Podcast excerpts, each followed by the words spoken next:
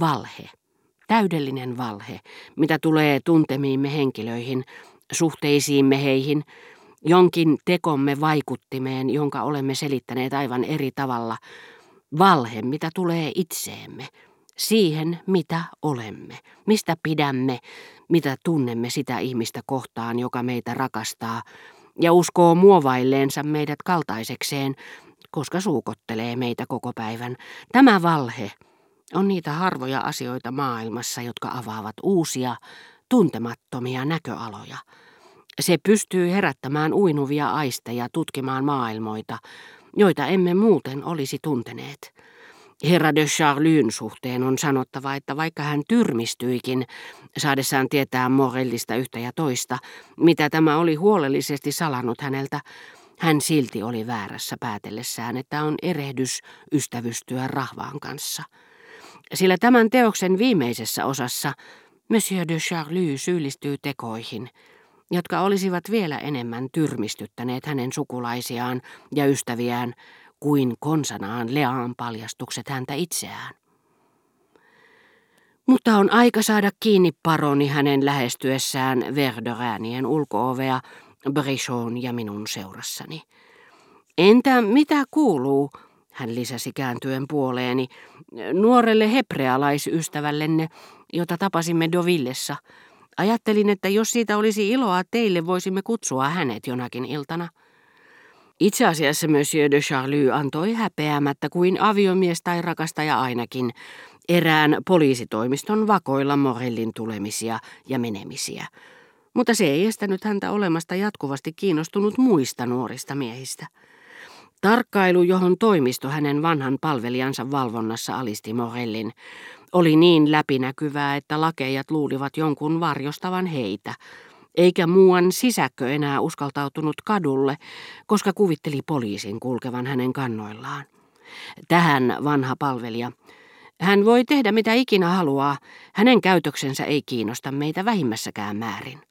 Aikansa ja rahansa siinä haaskaisi, jos häntä tarkkailisi, huudahti palvelija pilkallisesti, sillä hän oli niin syvästi kiintynyt isäntäänsä, että vaikkei ollutkaan saman hengen miehiä kuin paroni, hän vaali ja palveli tämän mielitekoja niin auliisti, että oli ruvennut puhumaan niistä kuin omistaan.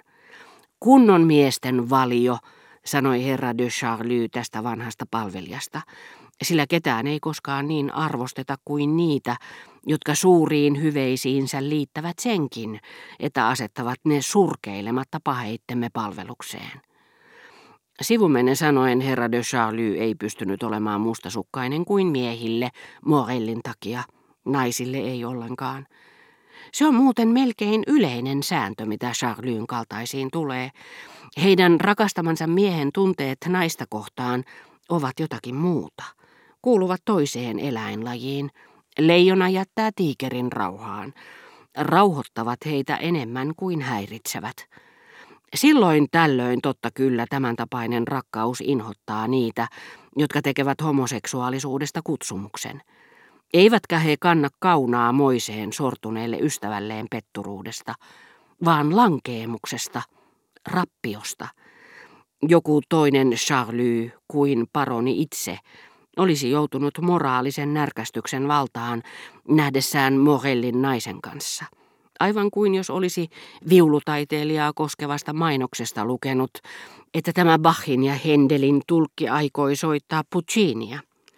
Siksi juuri nuoret miehet, jotka hyödyn toivossa alentuvat Charlyden rakkauteen, väittävät hutsujen inhottavan heitä, niin kuin sanoisivat lääkärille, etteivät koskaan nauti alkoholia, koska pitävät vain lähdevedestä.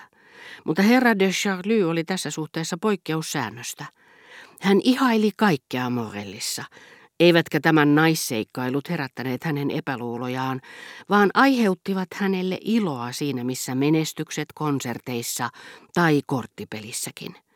Voi ystävä hyvä, hänellä on naisia, hän tunnusti tuohtuneen, mahdollisesti kateellisen, mutta ennen kaikkea ihailevan näköisenä. Hän on uskomaton, lisäsi paroni.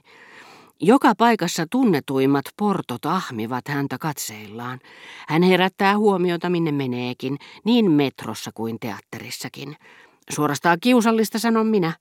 En voi mennä hänen kanssaan edes ravintolaan ilman, että tarjoilija kantaa hänelle lemmenviestejä, ainakin kolmelta naiselta, ja sieviltä kaupan päällisiksi, eikä se loppujen lopuksi niin ihmeellistä ole. Tajusin sen katsellessani häntä eilen. Hänestä on tullut ihmeen komea. Eräänlainen bronzino, todella ihailtava. Mutta paronia halutti näyttää, että hän rakasti Morellia, vakuuttaa muille, ehkä itselleenkin, että tämä rakasti häntä. Ja huolimatta siitä, mitä haittaa tämä pieni nuori mies saattoi aiheuttaa hänen asemalleen seurapiireissä, paroni pani tahallaan itserakkautensa peliin, esiintyäkseen Morellin seurassa kaiken aikaa.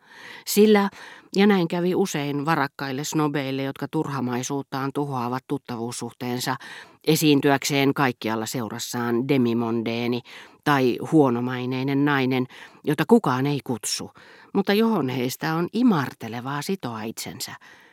Hän oli ehtinyt siihen pisteeseen, missä itserakkaus tekee kaikkensa tuhotakseen saavuttamansa päämäärät. Joko siksi, että rakkaus luo uhitteleviin suhteisiin rakastetun kanssa hohtoa, jonka asianomainen yksin näkee, tai koska mondeenin ja tyydytetyn kunnianhimon heikkeneminen vastassaan vuoksenomainen ja sitä kuluttavampi, mitä platonisempi kiinnostus alempiarvoisiin, saivat aikaan, että viimeksi mainittu oli saavuttanut ja ohittanutkin tason, millä muiden harrastusten oli vaikea pysytellä. Mitä toisiin nuoriin miehiin tulee, Monsieur de Charlie oli sitä mieltä, ettei Morel ollut mikään este hänen mieltymykselleen näihin. Päinvastoin Charlene loistava maine pianistina tai kasvava arvovalta säveltäjänä ja lehtimiehenä saattoi tietyissä tapauksissa toimia houkuttimena. Jos paronille esiteltiin nuoria hauskan näköinen säveltäjä, hän kävi läpi Morellin kyvyt voidakseen olla mieliksi tulokkaalle. Teidän pitäisi, hän selitti asianomaiselle, tuoda minulle sävellyksiänne, jota Morel soittaisi niitä konserteissa tai kiertueella. Viululle on sävelletty niin vähän sievää musiikkia. Uusi löydös alalla on todellinen onnenpotku, ja ulkomaalaiset arvostavat sitä. Maaseudullakin tapaa pieniä kerhoja, missä musiikkia harrastetaan ihailtavalla innolla ja älyllä.